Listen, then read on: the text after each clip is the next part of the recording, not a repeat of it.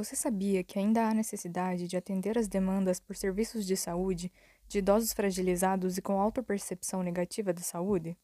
Uma pesquisa realizada por Tavares e colaboradores constatou que 87,3% dos 1.611 idosos entrevistados consultaram um médico nos últimos 12 meses, ainda que 87,8% deles faziam uso de medicamentos e 57,7% tinham ido ao dentista há três anos ou mais.